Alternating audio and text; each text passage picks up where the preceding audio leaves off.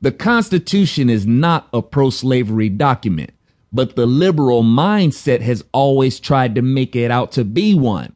And just as the liberal mindset took liberties with the Constitution to legalize slavery, they do the same thing with legalizing the taking of your money, legalizing abortion, and legalizing the taking of your money to pay for somebody else's abortion.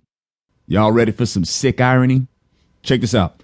Pro slavery Democrats were trying to interpret the Constitution as a pro slavery document so they could legalize slavery and Afrocentrics today try to make the same case that the Constitution is a pro slavery document. Let that sink in for a minute. You see where I'm going? If the Democrats of the days of slavery could see Afrocentrics today, what would they say? Well, would you look at here?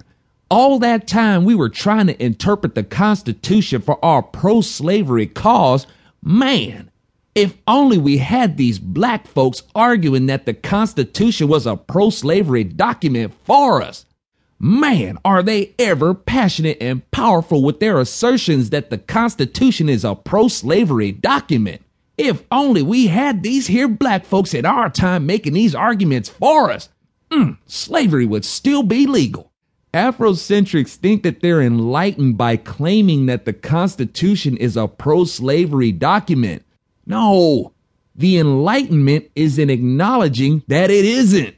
And thank God these Afrocentrics weren't around back then making the case that the Constitution is a pro slavery document.